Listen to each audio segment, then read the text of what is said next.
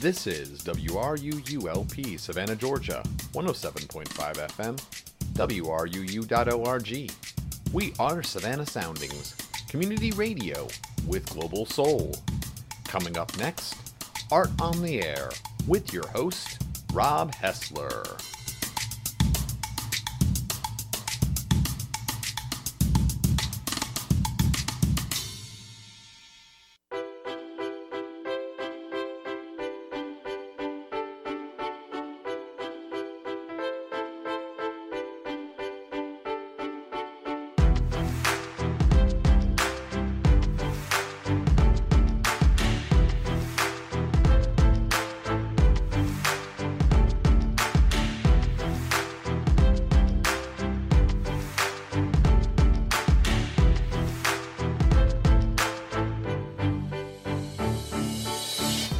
To Art on the Air with your host, Rob Hessler. This is an hour long interview program dedicated to the visual arts.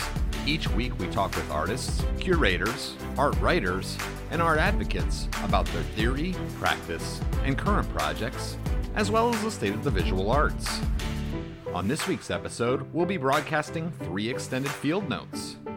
We spoke with Amy Pleasant over at Laney Contemporary about her exhibition Echo. We interviewed Ben Tollefson and James Labuschagne from the Hen House at the Stables about the exhibition Another Body for Myself. And we talked to Tamara Garvey about Let's All Pause for a Moment and Take a Good Look, her exhibition currently on view at Starland Cafe. So let's get started. Here's your host, Rob Hessler.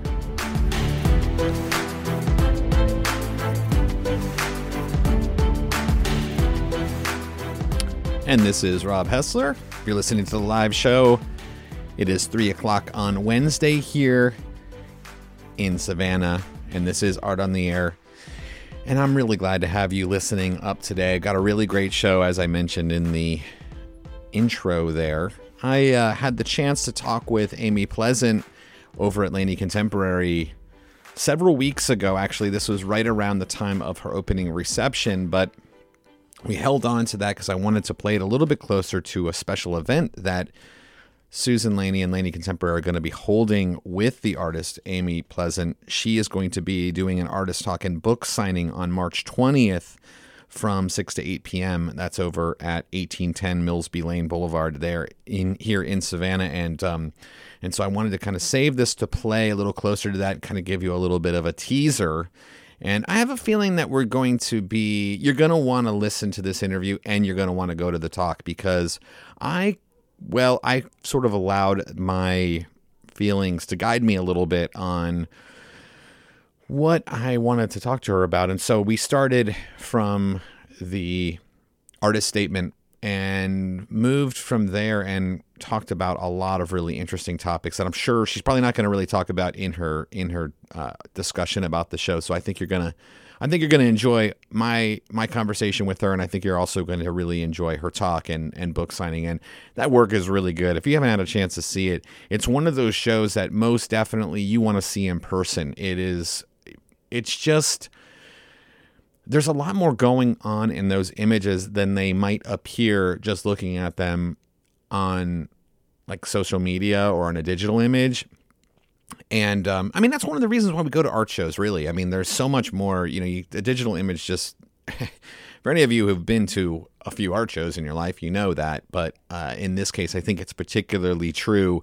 And there's a lot of subtlety in her work, pieces that look like they might be repeating they're actually a little different. And once you kind of get a hold of that, it really adds another dimension to that show. So anyway, we're gonna we're gonna finish up the show with my interview with Amy Pleasant. I also went, as I mentioned, down to the hen house at the stables at their new spot down on 7 Rathborne Lane. That's the old Haza Gallery spot down there off of Louisville Road. And I got a chance, you know, Ben Tollefson has been on the show a bunch and you know, got to talk talk with Ben, and um, I had never met James uh, Labuschagne before. He's still a, SCAD, a SCAD student. Really loved his work, but that's a really it's just such an interesting show. And we talk a little bit about because the opening reception is this Friday uh, on Valentine's Day. And it's a self portraiture show. It's a little bit disturbing in a lot of ways. It's very colorful and beautiful at first glance, but there's a lot going on there. I really liked it. We talked a little bit about that during our interview on and uh, and I really like that show. It's got four artists, including the two of them, and and we kind of delve into into talking about those the work and the philosophy behind it. James was the main curator, the main guy who put it all together, and and uh, I think he did an excellent job. And the space looks awesome. Uh, the the Henhouse guys have done a great job over there, kind of picking up where Christina Zanetti and Haza Gallery left off from when she moved away from that space. So uh, it felt very vibrant down there. If you haven't had a chance to to stop on by since since the um the new space, since they took over the space, I know Ujas Berzins had a show there at the end of last year. You might have caught that, but if you haven't had a chance, this is a good one to maybe maybe pop on over there. And the first field note we're going to play today is with my good friend Tamara Garvey. She was the she came in a couple of weeks ago and acted as my special in studio guest host when we had Inky Brittany, Brittany Curry in the studio. And um and she you know she's I, I really get along well with Tamara and I love her work. And uh, she's got an exhibition at Starland Cafe and that's at uh, you know that's on East 41st Street down there. And um, her reception is going to be part of First Friday in Starland for March. So um, I got a little interview with her. I'm also going to be sort of following that up and doing. I'm, I'm going to be writing a piece for Do Savannah about her as well, and I'm kind of delve a little bit more in detail with her work. But I, I really like Tamara, and she her charm really shines through in that interview. Um, if you know Tamara, if you've ever had a chance to meet her, then um, then you know she's she's a, a, a real pleasure to kind of talk with and and really easy to get along with. And um, and if you haven't met her, you can meet her at her her reception. Uh, she's you know very gregarious and um, and her work really kind of her personality shines through in her work. So I think you're going to enjoy that interview, and we're gonna we're actually going to start with that one. I wanted to kind of give you all, all an update. I just today went back to the wruu.org archives and updated all of the Art on the Air shows. So I, I had been a bit remiss, but I added, I think, seven or eight of the last episodes onto the WRU archives. You can always, of course, find them at dosavannah.com. Um, they always go up every Friday. But if you want to go to the WRU archives and get a good binge of Art on the Air, you can do that. You just go to WRU.org, click on the schedule click on Wednesday, and then you can scroll down to Art on the Air, and all the recent episodes are on there. I mean, great episodes. The Bobby Perry Awards, uh, Pat Gunn. I mean, how good was that? Um, the the all three panel discussions that we had uh, that I recorded that Christopher Monroe put on about public art at the end of last year. So uh, just a lot of really great guests that we had, and you can listen into all of those now. So go to wruu.org if you would like to do that. But let's get right into our first field note here. And again, I will mention if you are just now tuning in, you are listening to Art on the Air on WRUU-LP Savannah, Georgia. 107.5 FM, WRUU.org.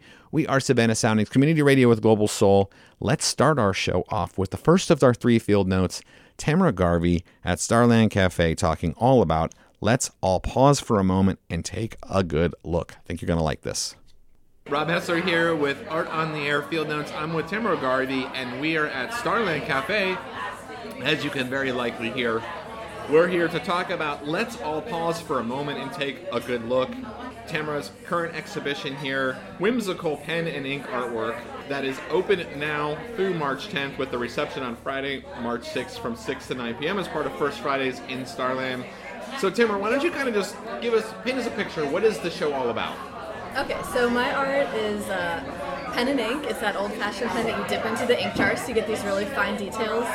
And I just do a lot of exploration into nature. So it could be cliffs, it could be dragonflies, it could be outer space, it could be under the sea. I kind of, a lot of them I'll start to pour the ink and see what it looks like and what the color scheme looks like, and then I'll figure out where it's going to go. And then I actually have to Google and find little factoids about things to add to the art. So I'm learning about things as I go, and it's an exploration of different elements of nature. And then, so it's meant to just impart kind of trivia to people. Okay, I want to talk about the concepts that you're using, but this is something, and I've you've been on Art on the Air before, and I've known you for now probably a couple of years. I didn't realize that when you say pen and ink, you really mean it. Like you're using the old school pen dipping in the quill thing. So talk about your process. I mean, like that's pretty old school. It is, I know, and I love to say that to people when I'm at craft markets and I say, my art is pen and ink. It's that old fashioned pen that you dip into the ink jar, just like Ben Franklin. And I say that, and then people have a real picture in their head of Nice. an old dude sitting at a wooden desk dipping their little feather into a jar of ink. But that's what it is, and it's all these different jars of ink that are different colors. And some of them are sparkly, which is a cool new technology that Ben Franklin did not have access to. so a lot of my originals have elements of glitter in them for extra whimsy. I love that because I think one of the things is like we're in an era now where digital imagery is like on social media and it's just like we just will look at an image and instantly make a judgment and then just say okay this is that and then move on Yeah. and I what's kind of what's especially cool to me about that is like there is sort of a work like that goes into it, almost like a blue collar sort of work that goes into work doing something like that instead of you're not making these on a computer or anything like that. Right, it's the effort. It's I frequently have really dirty looking nails because the ink just gets under your nails. I'll I'll say that Tamara's nails look very clean today. look very clean. Thank you. I showered for my interview.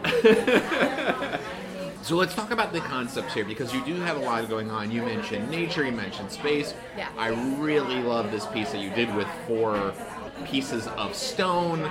So let's kind of just hit on all of this here. So you were mentioning that you would sometimes lay down some color and then start doing research about what you want to add. Go through the process of one of these. What's this one called here? This one, yeah, we can talk about that because that's that technique. This is called sea space land, which is a word pun because the word sea is S-E-A, and so there's elements of the sea, elements of space, and elements of land in this painting.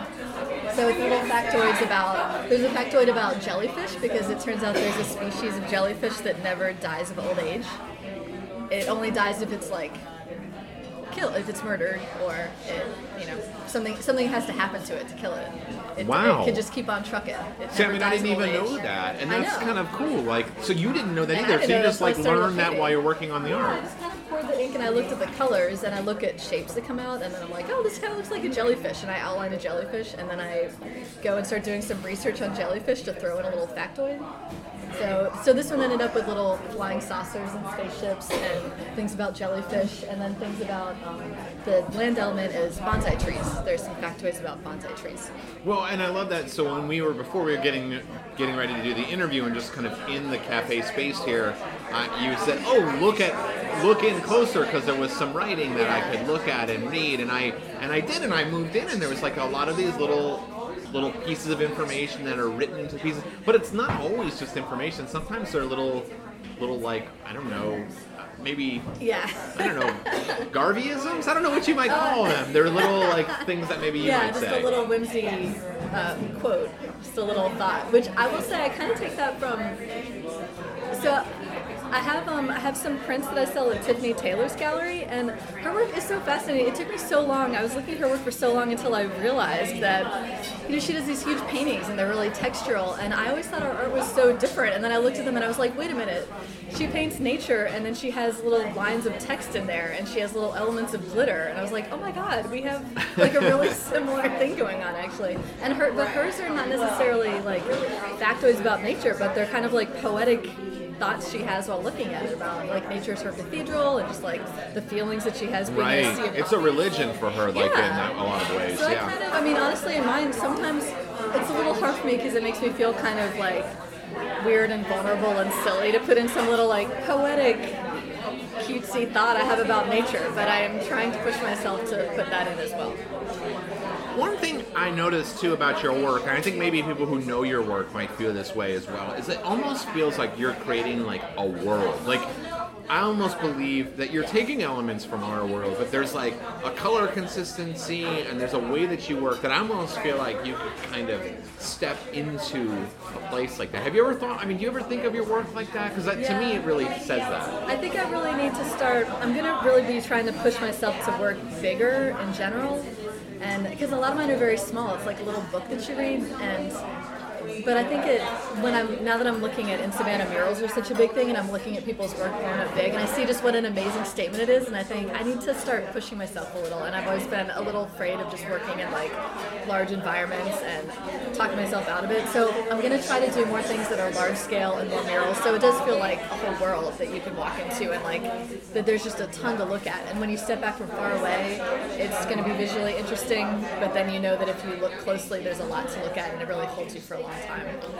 Two things there. First of all, I think it's so cool that you're being inspired by other artists that are doing things in Savannah. Because I'm inspired, like the Starland Mural Project, for Yeah. example, is a great example of that. But I also think it would be amazing to see one of your pieces where, if you get up to it, close enough to it to a certain extent, it fully encompasses the visual field. Because then you will feel like you're in your world as like your art world. I know it would be a dream. If also if there's any wallpaper makers out there who need some art to reduce their wallpaper, that would be pretty cool. I know that you're using a lot of plants, animals. We talked a little bit about that. Do you want to talk about the, some of the specific animals and plants that you're using here, and like why they, you were really drawn to them, other than just like seeing them in the color? Yeah, I mean, a couple of them were for a specific show that had, thank you, that had um, like a prompt. Like um, Peter at Location Gallery, you know, they have these group shows that have a prompt for them. So two of the pieces in here are ones that I did for his group show that was migration.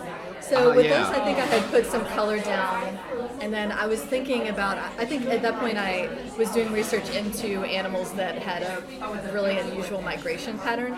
So I came up with these two. One is this bird that migrates between the Arctic and Yeah, I love that, It's like the longest running migration thing of any animal. And then the other is this um, this dragonfly that is the highest flying dragonfly. So it just gets up the highest in in the world. So some of them it's like um, like a I'm specifically seeking out something to draw, but a lot of times it's yeah, it's just like pouring the ink down and then finding little shapes. So it's very it's like akin to lying on your back and looking at clouds and finding shapes. Okay, so people see your stuff all over town. I mean, you know, you're often at the Sulphur Studios um, street fair. You see that. You mentioned that you're at, uh, at um, Tiffany Taylor Gallery, so you've got your work there. You're traveling out of town a lot as well, showing at various um, craft shows and such like that. So, what is what's what's different about this show? Do you think? Like, what what's going to draw people here? People who know your work. What are they going to see that maybe that they're used to seeing, and maybe what are some things that you might see they might see that's a little bit different from you than from what Well, you've done in the past? It's just a lot of art at once to have up. I've never had this many originals up at the same time. Some of them, some of them are a little old. There's a few things that I did. There's one that I did when I was back in SCAD, but it's the like it's the style that I do now. It's when I first like stumbled upon the style of doing little creatures, and that one is called Enchantment Under the Sea, and it has little fish and starfish, and it has like a literal seahorse in it, so it's a horse.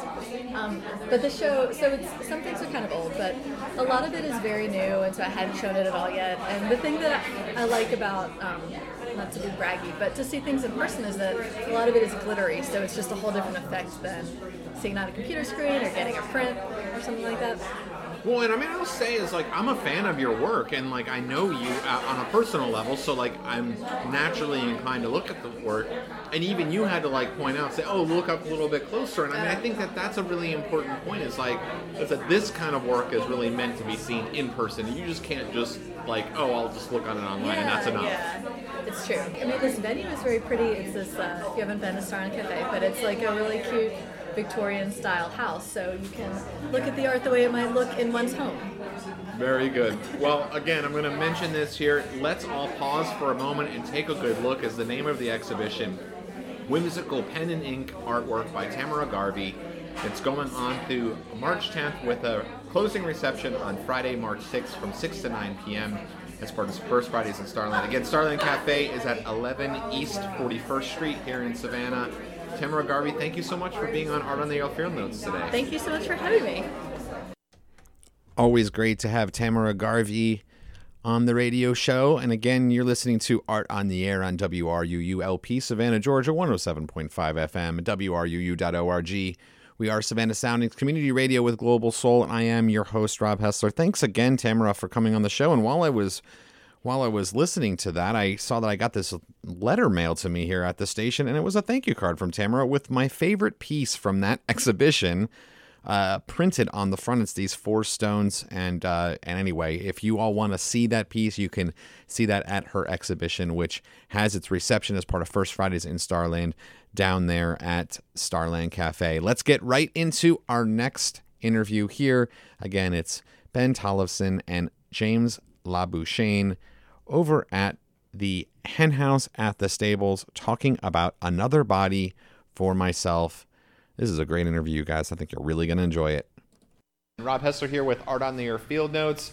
I'm with James Labuschagne and Ben Tollefson, and we are talking about another body for myself over at the hen house at the stables at 7 Rathborne Drive here in Savannah. The reception is Friday, February 14th, and the show goes through February 23rd. James, tell us how this all got started. I want to show at the stables, and I was talking with my friend Carter, who's in Atlanta, and you know I love his work, um, and I really wanted to show with him. And he, he goes to SCAD in Atlanta, and I thought it was kind of a shame that there wasn't more like cross-campus collaboration with you know good art coming out of both campuses. So I thought this would be an opportunity for us to show together. Uh, and whilst you know, whilst we we're talking, formulating ideas, I thought you know it'd be better to extend this beyond just uh, a duo show, and you know, kind of reach out to other artists that I respect within the community to kind mm-hmm. of you know cr- make more of an event of it, and people as well who made work that I felt would uh, thematically match you know both mine and Carter's paintings you had some other artists that you wanted to reach out locally. Obviously, Ben works at SCAD Museum and is showing locally. So, how did you kind of reach out to Ben? How did Ben get involved? It was, it was nice. So I was, I was thinking about uh, asking Ben. You know, he was already like on my mind, and I'm like, yeah, I'm going to reach out to him. And fortunately for us, we were at a pop-up show at the 2201, and Ben turned up, and I took that as my opportunity to, um, you know, talk about the show and invite him to, to join. Right, the 2201 gallery curated by Brittany Reedy. So Ben, you know, this is we a lot of people have probably seen your work around town and everything like that. So why don't we kind of get into sort of what is happening in this exhibition? You know, James brought you in and you've created new works for this. Mm-hmm. Am I right about Correct, that? Correct, yeah. Yeah, so um, James graciously asked me to participate, and I was really excited to show with James. And I knew of Carter's work, and that was really exciting. And Liz, of course, I knew her as well. So Elizabeth Winnell. Yeah, yeah. So I made four new works for the show. Um, I think what's really interesting about the pairing of the four of us is there's these threads of um, well, we're all kind of working with the human body, but there's also kind of ideas of twisting of reality, really kind of twisting figurative art to different ends. So I think there's a really interesting conversation between the works that maybe have very different approaches, but also I'm excited to be showing with three other really, really amazing painters. So. Yeah, and actually, I want to mention that because James, you have some works which are closer to traditional, and yes. then you have some very experimental works. And I think that the range of the works that you have is, as it gets closer to experimental stuff, I definitely see a connection to your work there, Ben. Mm-hmm. So why don't you talk a little bit about the pieces that you have in the show, James? So yeah, I mean, the last few months, like and weeks, have been a big transition period for me and my work. Um, yeah, I'm I'm used to working traditionally, and you know, really wanting to understand my materials. Um, but I feel like it's only been recently that I've really found something that I've wanted to talk about um, with my paintings, and using the formal, you know, the formal aspects of my materials to articulate those ideas. So for for this show in particular, you know, it is talking about ideas of the body, you know, and I'm able to, you know, kind of through illusory techniques that I've developed with oil paint, I'm able to kind of create this false environment, something that tricks people into, you know, a perceived reality, which is what you know traditional oil painting is in, in the first place. Mm-hmm. And you know, thinking about how our internal, you know, perceptions of our body and the tension that we have between, you know, our viscera and like our consciousness as well. I think that's really what my work is trying to bridge, and or that kind of ambiguous space that I'm trying to target between those two things. Talk a little bit about the decision to bring in Elizabeth Winnell because that work is obviously also referencing the body and portraiture to a certain extent, but yeah. it is probably as far away from the other works as in the show. Although Yeah. I think color-wise, it's actually really uh, a, a great match. You can it fits within the show. But talk a little bit about the decision to include her. Again, so you know, it was just I wanted to expand the the voices that would be participating in the show. And Liz, you know, I know Liz has worked from around town. She's a great painter and a great artist. And I thought incorporating, you know, her perspective and you know her voice as an artist would be like a really uh, important addition to what you know me, Carter, and Ben were talking about. And her, her recent works, it's really great actually. You know, I, we reached out to her, she was uh, eager to get involved, but her recent work is, is quite a departure from her, you know, more traditional paintings. But they, they reference similar ideas to what, at least what I'm talking about, this kind of disintegration of, of the body, a reduction, you know, kind of this, this more, talking about like more uh, of a visceral idea of the human body rather than one that's entirely representational. I will say, as a viewer, the work makes me feel a little uncomfortable. Like all of the work together makes me feel a little bit uncomfortable. I've always felt that way about yours, Ben. It's like very seductive mm-hmm. and I don't know, you kind of want to like eat it up, but Yeah. it's also there's a little bit of like there's a little something disturbing about it. and I think James and yours, I, to, to me, is very dark. I mean, it's to my personal sensibilities actually. So I kind of wonder what you're expecting viewers to how they're going to feel like stepping into this space because it's like colorful and fun Yeah, and you like look and you're like oh wow this is but then you kind of start delving into it a little bit more and it's like oh wow Yeah. I mean, that for me personally, that's always been part of my interest in my work is having something just slightly off, like have Yeah. making these really seductive things. It's like a clown, like you're you want to engage with a clown, but they're off-putting because they're caricatures. Yeah. So I guess my paintings kind of function as clowns, but I don't. I don't. I'm curious to see what viewers will take from the show because Yeah. yeah, I don't know, James, if you have Yeah, I, ideas of what you think. I um, it's been funny because you know people, at least my, this is all very recent for me. So people know me as this kind of traditional portraitist. So I've enjoyed the response, you know, when I've moved into something which you know could be regarded as quite grotesque. Yeah, I, I'm, I just enjoy seeing how different re- uh, people do respond to it because I, I feel like a lot of the ideas I'm talking about are they do incite you know fear and, and dread. In me at least. You know when i'm making when i'm making work that the things i'm talking about bring me a lot of anxiety. So it's just if people respond in kind to my work it, it, that's a success i guess you know. I feel like i've done my job. And also i think there's there's something uh, funny uh, like humorous about making work where you know based in you know the beauty of oil painting but making something ugly and grotesque. I think there's something humorous about that that, that i enjoy. Having something which invites people to look at it and really like pulls them into the painting. And then you know making them feel anxious i think is i think is that discomfort is inciting any type of uh, emotion from a viewer is a, is a success for me. I think indifference is like something that would really concern me if my work just, you know, if people just responded with total indifference to what I made. I think that would be a, a failure on my behalf as an artist. I want to circle back to the space because you, James, mentioned at the beginning of this interview about how you wanted to do something at the hen house, the stables, and Yeah. we've had Kevin Clancy on the radio show a few times and really am interested in the curatorial direction that he works in and what he's trying to do here. Yeah. So, talk a little bit about the decision to bring this show to Hen House.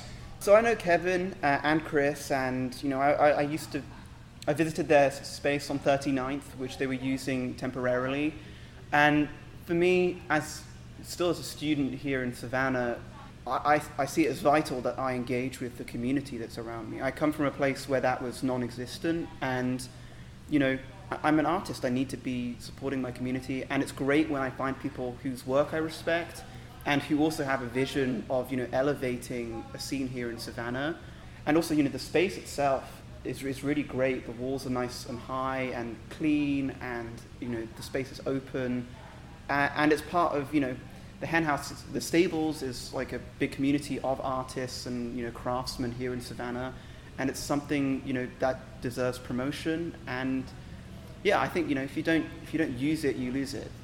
You bring up a really good point, and because Ben, I've always sort of thought of you as in, in a similar way. How I mean, you're at SCAD Museum of Art. You're sort of in that structure of SCAD and what mm-hmm. all that is, but you're showing you show all over town. You have a, mm-hmm. a very you have a lot of engagement with the Savannah art community. You're not just sort of isolated over and within SCAD. Yeah, yeah, I think that community is really important, and I think spaces like the Hen House are completely vital for the fabric of Yeah. the arts community in Savannah. We need spaces where we can experiment, we can see things that we we might not see in other spaces. So, so yeah, I think it's it's vital. Let's talk about the run of the show itself. It, as I mentioned, it's February 9th through the 23rd. Yes. So it's going to be going on till later in the month, but the reception is on Valentine's Day, February 14th, and I think that that's very interesting. Yeah. Commentary on that? Yeah, I enjoy the irony of having a show where the work is based in self portraiture and introspection on Valentine's Day. I think that I think that, that's, that's quite funny. And f- furthermore, and I, I've kind of been pitching it like either it's a good date idea or you're definitely not going to have a date, so what else would you be doing on a Friday Yeah. night? Have a weird date. yeah. I think an art show is a great date. Yeah. actually, I mean, it makes because art and these works I think are for sure that way. Like, it makes you talk about like you want to talk about it, you want to figure it out, and like mm-hmm. if you're here with a date, it's like a great conversation starter. Absolutely. You Yeah. know, and Yeah. then you know go out for dinner afterwards or something, and Yeah. Yeah. you can talk about the work because I think that this show might invite some conversation. Awesome. yeah. All right, well, Ben Tollefson and James Labuschagne, thank you so much for being on Art on the Air Field Notes today. Again, another body for myself is at the Hen House at the Stables at 7 Rathborne Drive here in Savannah, February 9th through the 23rd, with the reception on February 14th from 6 to 9 p.m. Thanks, guys. Thank Thanks you so much. much. Great talking with them and heading over to the Hen House Gallery over at the Stables. You're listening to Art on the Air on WRUULP Savannah, Georgia, 107.5 FM, WRUU.org. We are Savannah Soundings Community Radio with Global Soul. Got to take a couple of quick messages. When we come back, I'm going to get to the community calendar and we're going to finish up the episode with my long 20 minute field note with Amy Pleasant from Laney Contemporary. We will be right back after these messages. WRUU 107.5 FM is a new and different, listener supported, and all volunteer community radio station for Savannah. Our diverse broadcast and web programming is supported by generous listeners who value our passion and spunk. We are independent of other media and receive no government or large corporate support.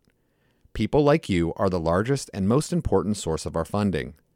Go to WRUU.org to find out how you can make a one time or monthly contribution. Thank you.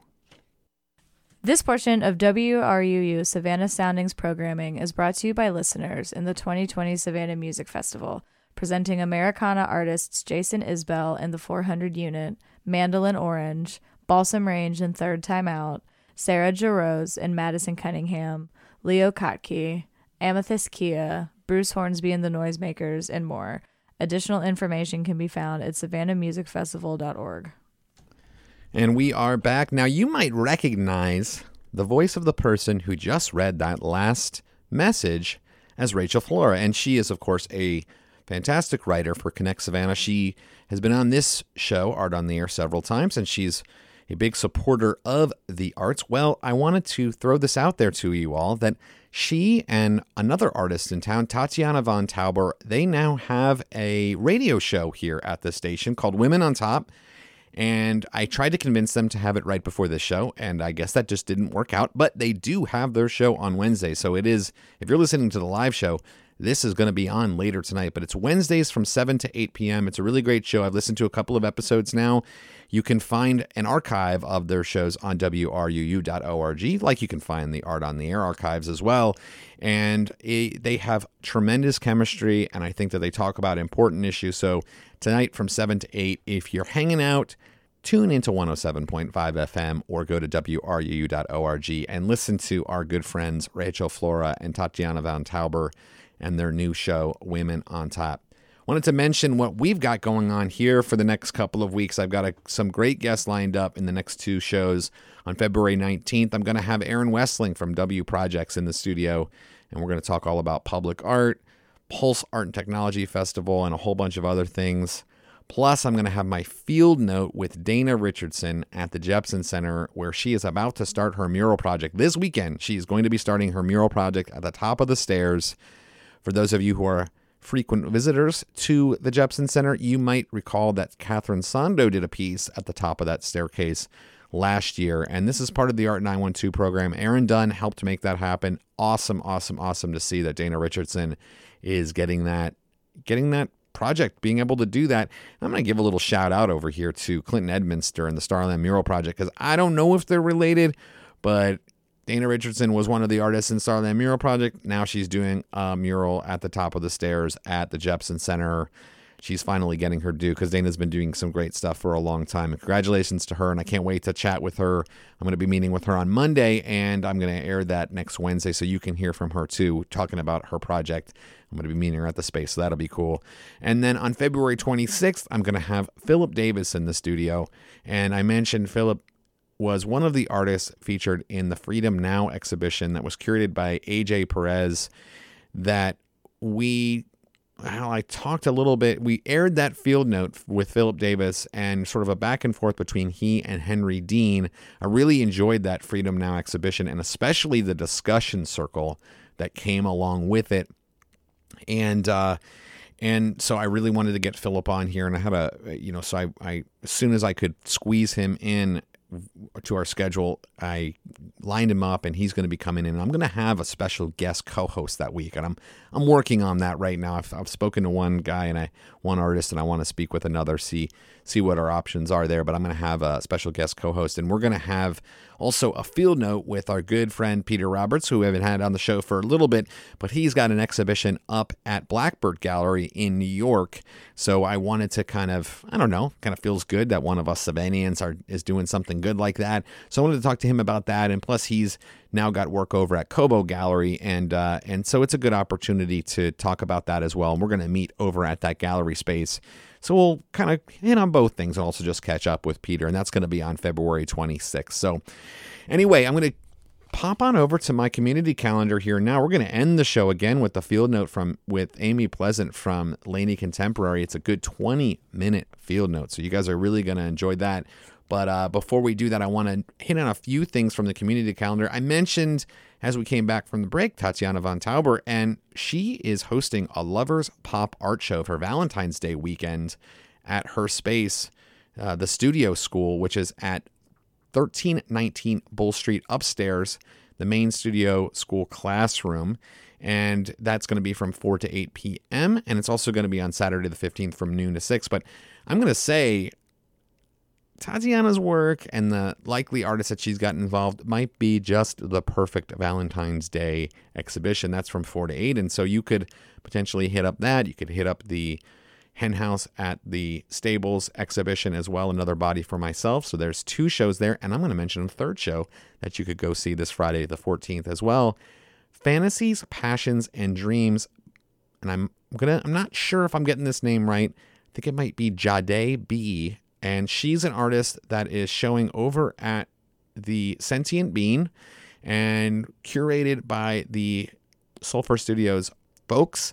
And um, she sent me a message, and I've been kind of, I had already been following it, so I was really glad that she reached out to me. But that's a, I, really like the sample images I've seen. I haven't actually gone over there, but that reception is going to be again this Friday, Valentine's Day, the 14th, from 6 to 9 p.m.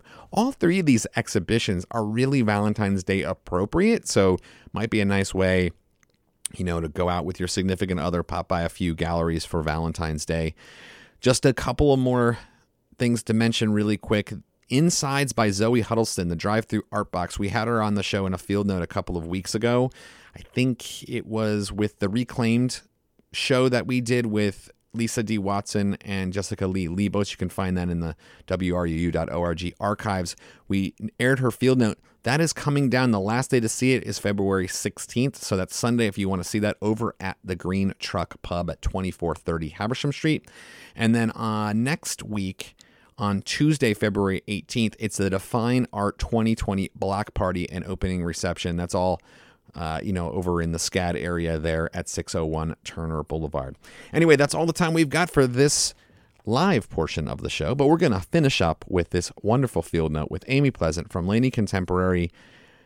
We give all the details about her show in that, so I won't repeat that there, but we will talk to you. I will talk to you live next week. Thanks for tuning in and enjoy this wonderful field note with the incredible Amy Pleasant. Rob Hessler here, Art on the Air Field Notes. I'm at Laney Contemporary at 1810 Mills B. Lane Boulevard. I'm with Amy Pleasant at the exhibition Echo, which runs January 16th through March 21st here at the gallery. Well, Amy, why don't we get started by just telling us what the exhibition is all about? Well, this exhibition is going to include paintings, drawings, and ceramic sculpture. And um, I always like it when all three of those um, are shown together because I think it gives like a, really nice overview of uh, the way I move between the mediums. And it includes work from 2018, 2019, and then a couple of older works even too. I want to talk a little bit about what we're seeing in here, and I'm going to pull a quote here from the press release. Her minimalism dissolves barriers between figuration and abstraction, exploring the body as simplified yet loaded narrative gestures full of implied humanity. Elbows, feet, touching toes, a gentle curve, all bodily expressions become linguistic ones, like letters generating the visual words of a poem. So I found that to be really sort of interesting, but there's also a lot going on there. So exactly. expand on that a little bit. There's a us. lot in that sentence, and um, I think is really a, a really uh, great description of what my interests are, and I think things that you'll find in the work. Let's see, there's several things to cover there. Well, let's start at simplified yeah. yet loaded. Okay. Well, I'm really interested in simplifying the figurative form or fragments of the figurative form. I'm interested in how much can I simplify it, but it still read as a figurative form, and also you can get a sense of the specific gesture or the way the body moves, or you can maybe sense how the body moves. And so we're going to have four drawings of legs lying down with one raised, and so they're kind of like a bent leg image.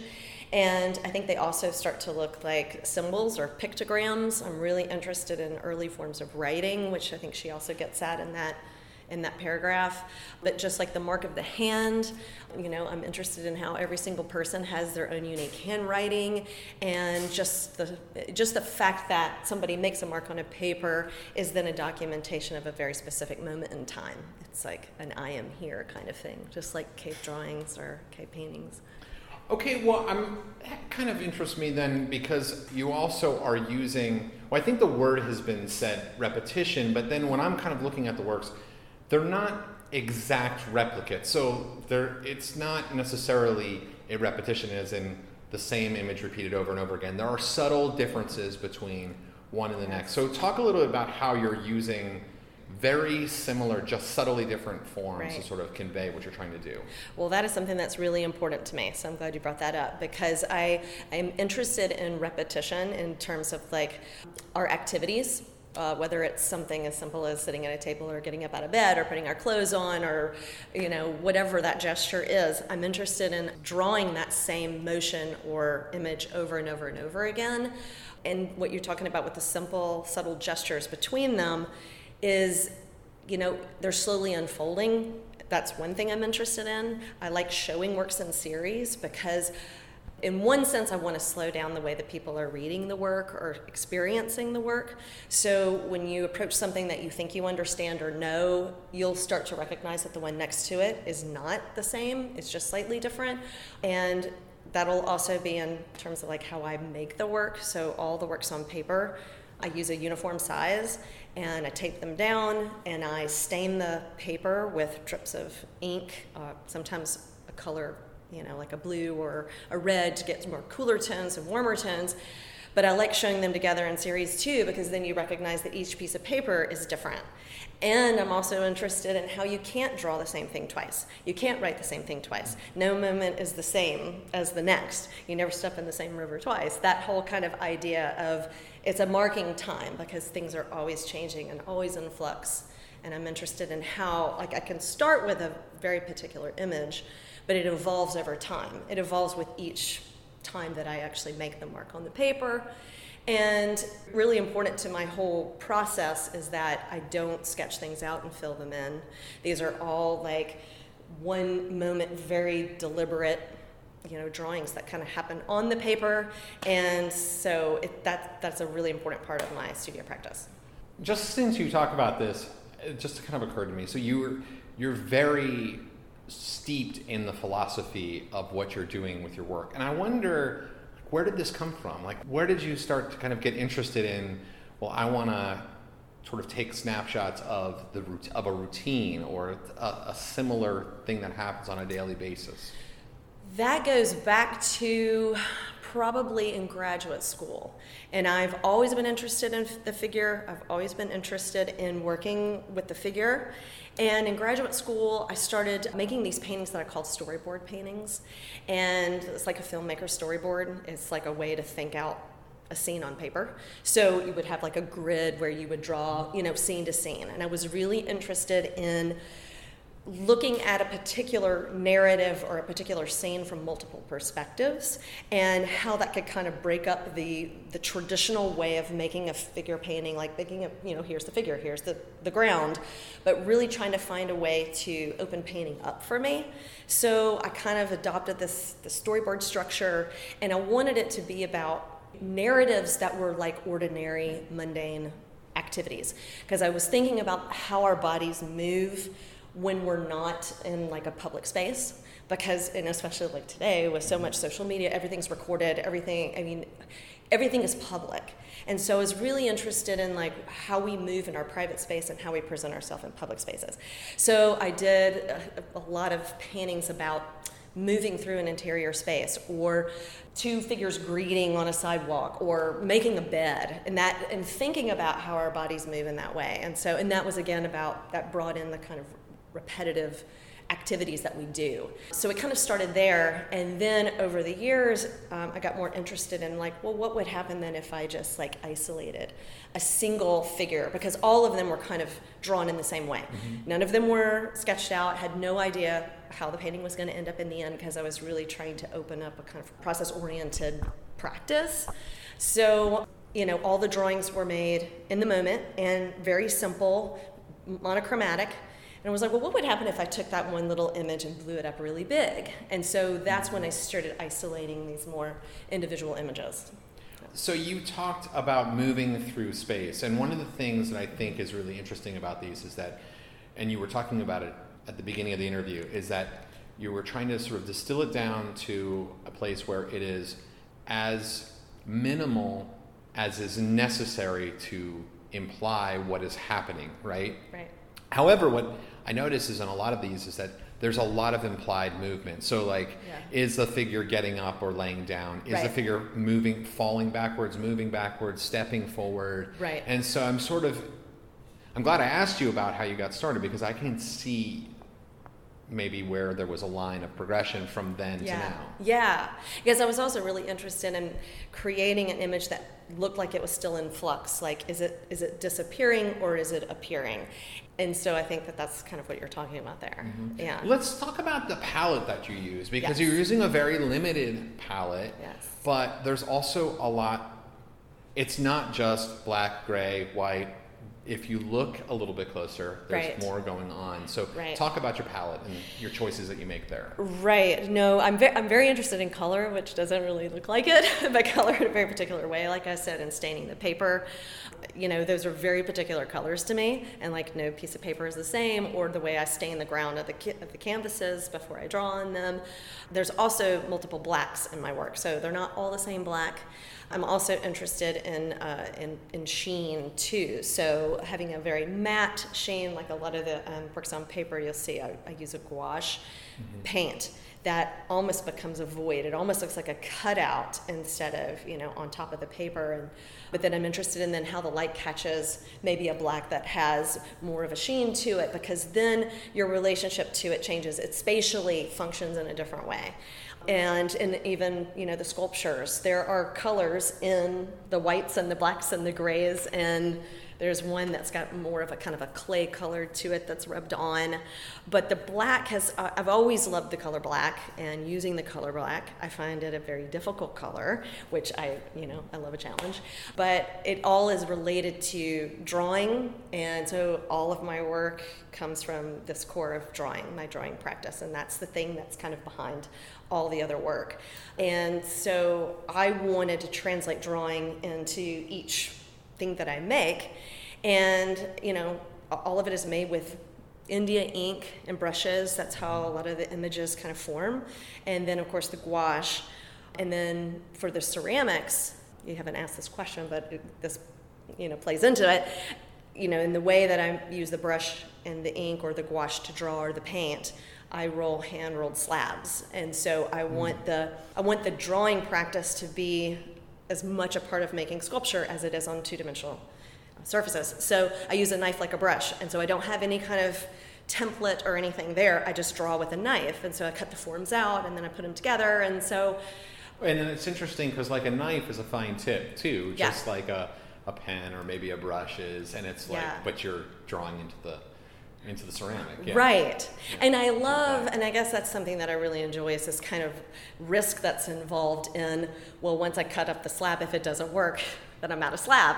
Or, you know, when I make the paintings, like I said, I don't map them out. So that like the arm painting started with one arm, just like the series works on paper. And so each image leads me to the next image and then it forms in in the making of it if that makes sense so i really love that part of it and you know sometimes there's a good bit of failure but you know it's like it makes it very alive the process is very alive to me Well, you must have known where I was going because I was actually going to talk to you next about the sculptures Okay. because I what one of the things that I find interesting about the sculptures is because obviously it's a three-dimensional piece so you as a viewer you're able to walk around and look at it in three dimensions and what I notice is that there are places within the experience of the viewer where you notice the implied form, but then you can also lose that depending on where you are in relation to the piece. So I wanted to see if you want. I, Yeah. I'm sort of curious what your thoughts are about that. No, I think that's really it's really fascinating for me too because it does depend on where you stand. And from one direction, it might look totally abstracted, and then in another one, it's like you totally get a sense of the gesture. And I and I've always been interested in flatness and using the flat two-dimensional surface. And so when I got interested in clay, I just had this urge to kind of pull my drawings into three dimensions. But it still is all about the two-dimensional slab and the in the cutting with the knife. So I want to talk about this sculpture here, actually. Okay, we're looking at the piece head number 13. Is that hair that's drawn on, painted on there? Okay, so talk just a little bit about this piece because it immediately drew me in when I was walking into the gallery. Sure. When I first started using clay, um, was for an exhibition that I did in 2014 in Atlanta, and I didn't know what I wanted to do with clay. I just had an urge to to get it in my hands, and I had been taking photographs at the Met um, in the Greek and Roman galleries of the bus, but I was taking all these photographs from the back, and I didn't really understand why, which I think a lot of times artists do. You know, you may understand what I'm saying. It's like you get interested in something, and then two years later, you're like, oh, I get it. so I had all these photographs of these like heads. And so I started making uh, these sculptures that were all heads, but they didn't have a face. So you would walk around to try to find the front, and there wasn't a front. So I'm also really interested in that kind of play too in space. But so this was one of the earlier slab rolled cut heads and and also playing around with a you know instead of having um, a carved head with wisps of hair it's like how can i describe hair movement you know in paint Well, I want to. I'm sort of curious now because you've you've shown a lot, and we're going to talk about where you some of your exhibitions and and how that relates to this exhibition. But this particular room where the sculpture is that we're talking about right now is very unique in galleries in general. It's the back room at Laney Contemporary. For those of you who don't know, is covered in mirrors on all four walls and then also on the ceiling. So it gives the viewer a totally different experience where you can see the front and the back and the sides of any piece no matter where you're standing. So I'm curious how you feel about that, seeing your work in this way. Maybe you haven't seen it that way before. I have not seen it that way before. And actually, when uh, Susan and I started talking about doing the exhibition together, she had already picked up on the fact that I was interested in this idea of mirroring images because I use mirroring a lot in terms of, you know, more metaphorically, like, you know, our, our own reflection in a mirror or like a Rorschach blot or you know just like pairing images together that look like they, they fold out. So i was already interested in that idea. And i think after you asking this question it makes me think that it goes all the way back to my early paintings too because they were always about this kind of mirroring as well and looking at things from multiple perspectives that we were just talking about looking at a scene from above or maybe from around the corner or from below or like you know. And so that actually plays into this whole installation now. So the fact that you can actually stand in a room stationary and see multiple perspectives of the sculpture, I think is like really cool. so you live in Birmingham, Alabama, and you also grew up there. So you're definitively a Southern artist. This is, of course, a show at a gallery that is in the South here in Savannah. But you've also shown in Europe, you've shown in New York, you've shown in other places that are in the North as well as in the South, most recently uh, the Atlanta Biennial, for example. I'm sort of curious how, as a Southern city, how the response to your work maybe differs or similar when you're having people look at your work as a Southern artist working in the South versus how people might look at it in the north. Right. Well i think that's a really that's a huge question because there's a lot of things to address there. And i think yes, I am a Southern artist, and there's you know there's a lot to like putting a title on that, sure. like what makes a Southern artist, what makes Southern art, and since I've been out of graduate school and moved back to Birmingham, which was never like in the plan, but I'm very happy that I made that decision because it's been so good for so many reasons. It is interesting because people do want to attach that to even if I have a show in New York, it's oh you live in Birmingham, oh you're a Southern artist. It's like I don't know, maybe there's people just expect a certain thing, maybe I don't know, but I think that our time right now is so many people are moving to smaller cities for affordability reasons, and we're all in the same conversation no matter where we're located. And you know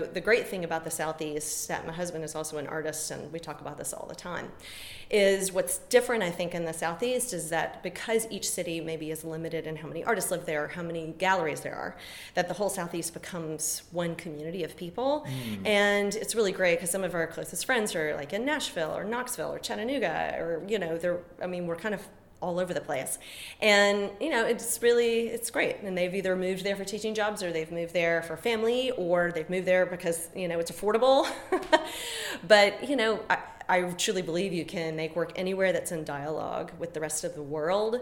I think probably the most uh, difficult part is just you know getting the work out into the world, or you know people don't necessarily travel to your city, and so you know that that part makes it a little harder.